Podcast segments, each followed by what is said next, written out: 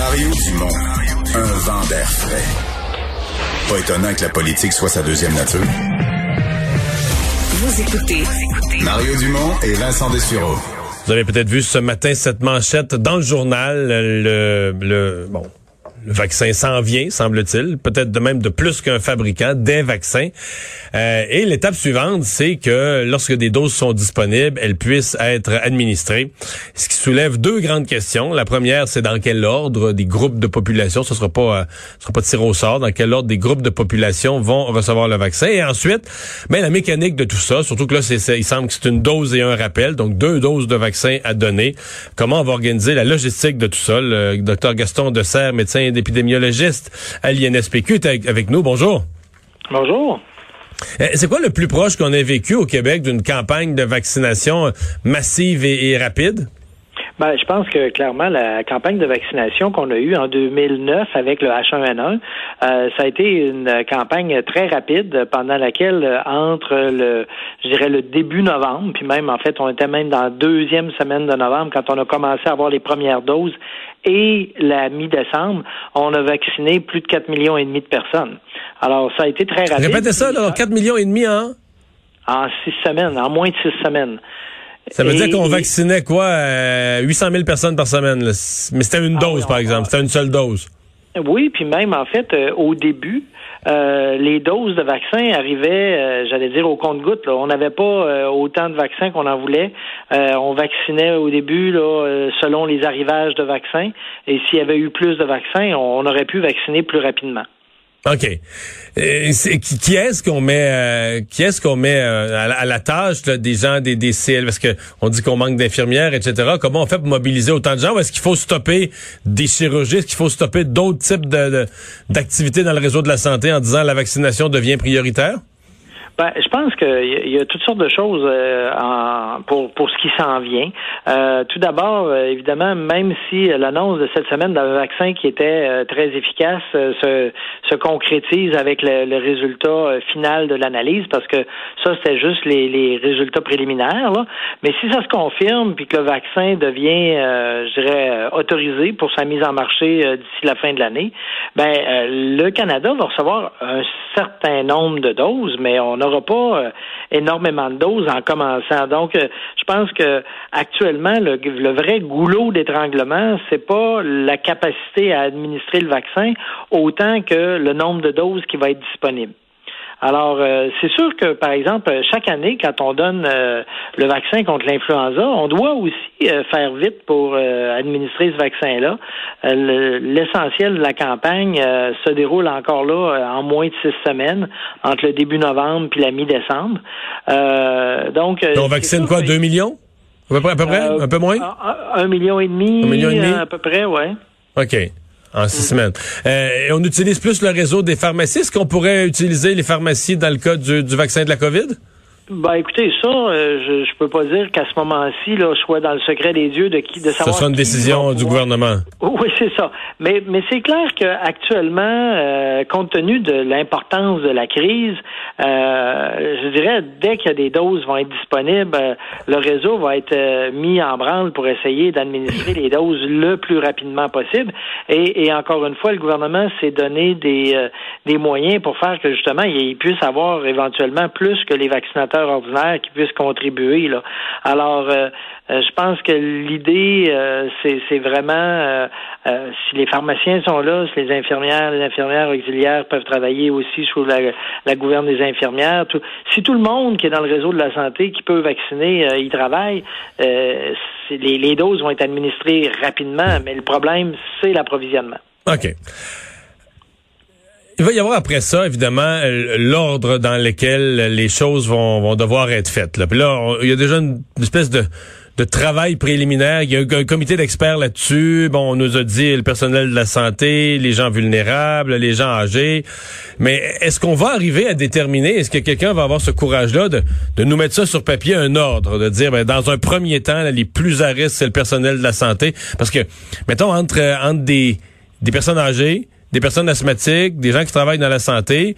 Euh, sont tous prioritaires, mais à un moment donné, si tu un nombre limité de doses, je sais pas, mais si tu commences la première semaine, tu as 100 000 doses, mais tu pourras pas vacciner tout ce monde-là. Donc, qui et comment on va déterminer un ordre? Est-ce que c'est carrément mener une décision de santé publique, une décision à la fois de politique et de santé publique?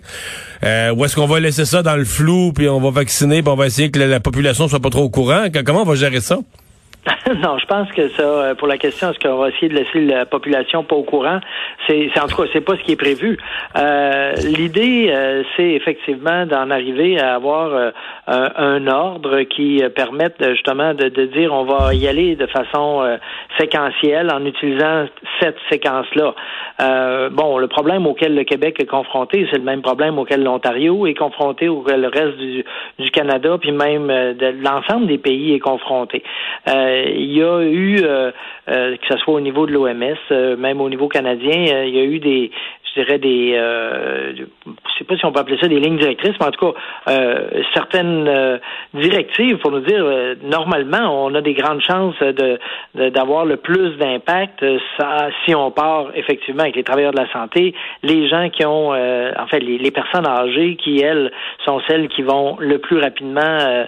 mais ça, mais ça, le personnel de la santé, c'est c'est des centaines de milliers de personnes. Les personnes âgées, c'est quoi? C'est un million de personnes? C'est quand même pas parce que c'est pas des groupes de quelques milliers, c'est des groupes immenses. Vous avez raison. Vous avez raison. Euh, je pense que, par exemple, si on parle du personnel de santé, là, on parle de plus de 300 000 personnes. C'est ça. Euh, euh, vous parlez des personnes âgées. le, million arrive assez rapidement. Là, donc, c'est non, on parle vraiment de, de gros chiffres. Maintenant, c'est sûr que on parlait du vaccin de Pfizer, mais il y a beaucoup de manufacturiers actuellement qui sont en train de réaliser leurs essais cliniques de phase 3 euh, et, qui, euh, j'allais dire, talonne un peu là, euh, Pfizer. Dans est-ce qu'en est-ce qu'en février on pourrait avoir mettons 4-5 vaccins approuvés? 4, 5, 3, 2, 3, 3, 4. Ça, mais qu'on en ait plus qu'un, ça, c'est bien possible. Évidemment, encore une fois, le problème va dépendre de ce que les résultats des études vont nous montrer. si on a d'autres vaccins qui sont efficaces, et sécuritaire, évidemment, ça va faciliter euh, l'approvisionnement en doses de vaccins. Et encore une fois, un des problèmes, c'est que, euh, en tout cas pour le vaccin de Pfizer, ça, ça requiert deux doses. Euh, donc, euh, c'est pas juste une dose comme on avait pour le vaccin euh, H1N1 en 2009, mais c'est vraiment deux doses à euh, normalement trois quatre semaines d'intervalle. Alors ça, c'est sûr que ça ça fait qu'avec un, nombre donné de doses, on, on vaccine la moitié du nombre d'individus là. Mais euh, je dirais que ce, à quoi on s'attend, c'est qu'on va avoir des doses, euh, que ces doses-là vont s'échelonner euh, tout au cours de, de l'année 2021, que l'ordre va être déterminé par le, gouvernement. c'est sûr que, le, par exemple, le Comité sur l'immunisation du Québec va regarder ça, faire certaines recommandations, mais ultimement, c'est le, gouvernement qui décide de, de cet ordre-là. Est-ce qu'on vaccine les gens qui ont eu la COVID? Ou est-ce qu'on attend de les vacciner en dernier? Mais dans le fond, est-ce que est-ce que les gens qui ont eu un test positif euh, se retrouvent à la fin de la ligne en disant mais écoutez, là, vous, j'ai failli dire vous avez eu la chance là. je pense pas que c'est une chance là mais c'est pas le bon mot certain là mais vous avez vous êtes immunisé là vous avez probablement une immunité déjà acquise par la maladie ben, vous savez, euh, quand on regarde euh, le nombre de personnes qui ont eu euh, une COVID confirmée jusqu'à maintenant, bon, on peut dire que c'est beaucoup quand on a plus que 100 000 cas de, confirmés, mais ça reste une petite frange de la population. Là, on parle de peut-être 3% moins de 3% de la population. Donc, vous allez me dire que ça change pas grand-chose sur la, vaccination massive. C'est ça, là. C'est pas à ce niveau-là que ça va se jouer, là. En fait, on, euh, je peux dire qu'on n'en a pas encore discuté de, ce, de ce sujet-là, donc euh, je serais pas capable de vous dire euh, qu'est-ce qu'il y en est, mais c'est certainement pas le groupe qui est en haut de la liste, là. Hmm. Le sujet le plus délicat, évidemment, sont les gens qui, pour toutes sortes de raisons, vont craindre le vaccin, vont refuser le vaccin. Comment on va gérer ça? Est-ce a, par exemple, des milieux de travail? Je sais pas, mais quelqu'un travaille dans le milieu hospitalier euh, puis veut pas le vaccin. Quelqu'un travaille avec le public puis veut pas le vaccin. Euh, est-ce que des employeurs pourraient l'obliger? Est-ce a, par exemple, des, des salles de cinéma ou des, des, des organisations comme celle-là pourraient dire, ben nous, on demande une... Si tu veux venir, on, rouvre les salles de cinéma, mais euh, moi, si tu veux venir dans mon cinéma, faut que tu faut que tu présentes ta carte, ta carte comme quoi tu as été vacciné, parce que non, mais pour vrai, le, virus va avoir tellement écœuré la population, euh, gâché la vie pendant, je sais pas, mais 15 mois, 16 mois, 17 mois. La patience des gens avec quelqu'un qui, qui va dire, bah moi, je crois pas à ça les vaccins ou j'aime pas les vaccins. La patience des autres va être va être limitée. Là, on va commencer à la trouver moins drôle. Ben, écoutez, euh, jusqu'à maintenant au Québec, on n'a jamais eu de vaccination obligatoire. Ok, euh, donc il euh, y a aucun ça, ça semble exclu. Là, ça semble exclu de, de forcer les gens. Là. Je, je penserais, je penserais pas qu'il y ait d'obligation vaccinale euh, qui soit proposée par le ou recommandée par le gouvernement. Là.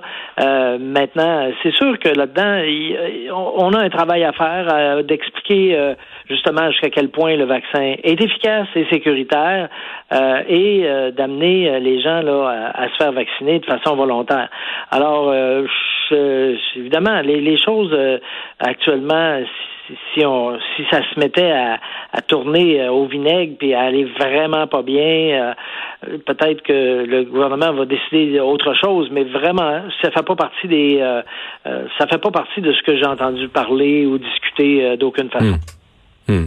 Mais est-ce que ce serait légal, par exemple, pour un employeur de dire ben moi là j'ai assez eu de problèmes avec la COVID sur ma chaîne de production puis dans mon entreprise, j'oblige la vaccination. Est-ce que ça, ça serait légal? Ou pourrais. Là, c'est plus une question pour un avocat, qui, ouais, c'est ça, c'est les droits et libertés, ouais, c'est ça, c'est ça, c'est ça. Il faudrait que vous demandiez à un avocat parce que ça, je serais pas capable de vous, euh, de, vous euh, informer là-dessus. Je comprends très bien. C'est un autre champ, mais c'est le genre de questions qui vont se poser tout à l'heure. J'en ai pas le moindre doute. Docteur Dessert, merci d'avoir été là.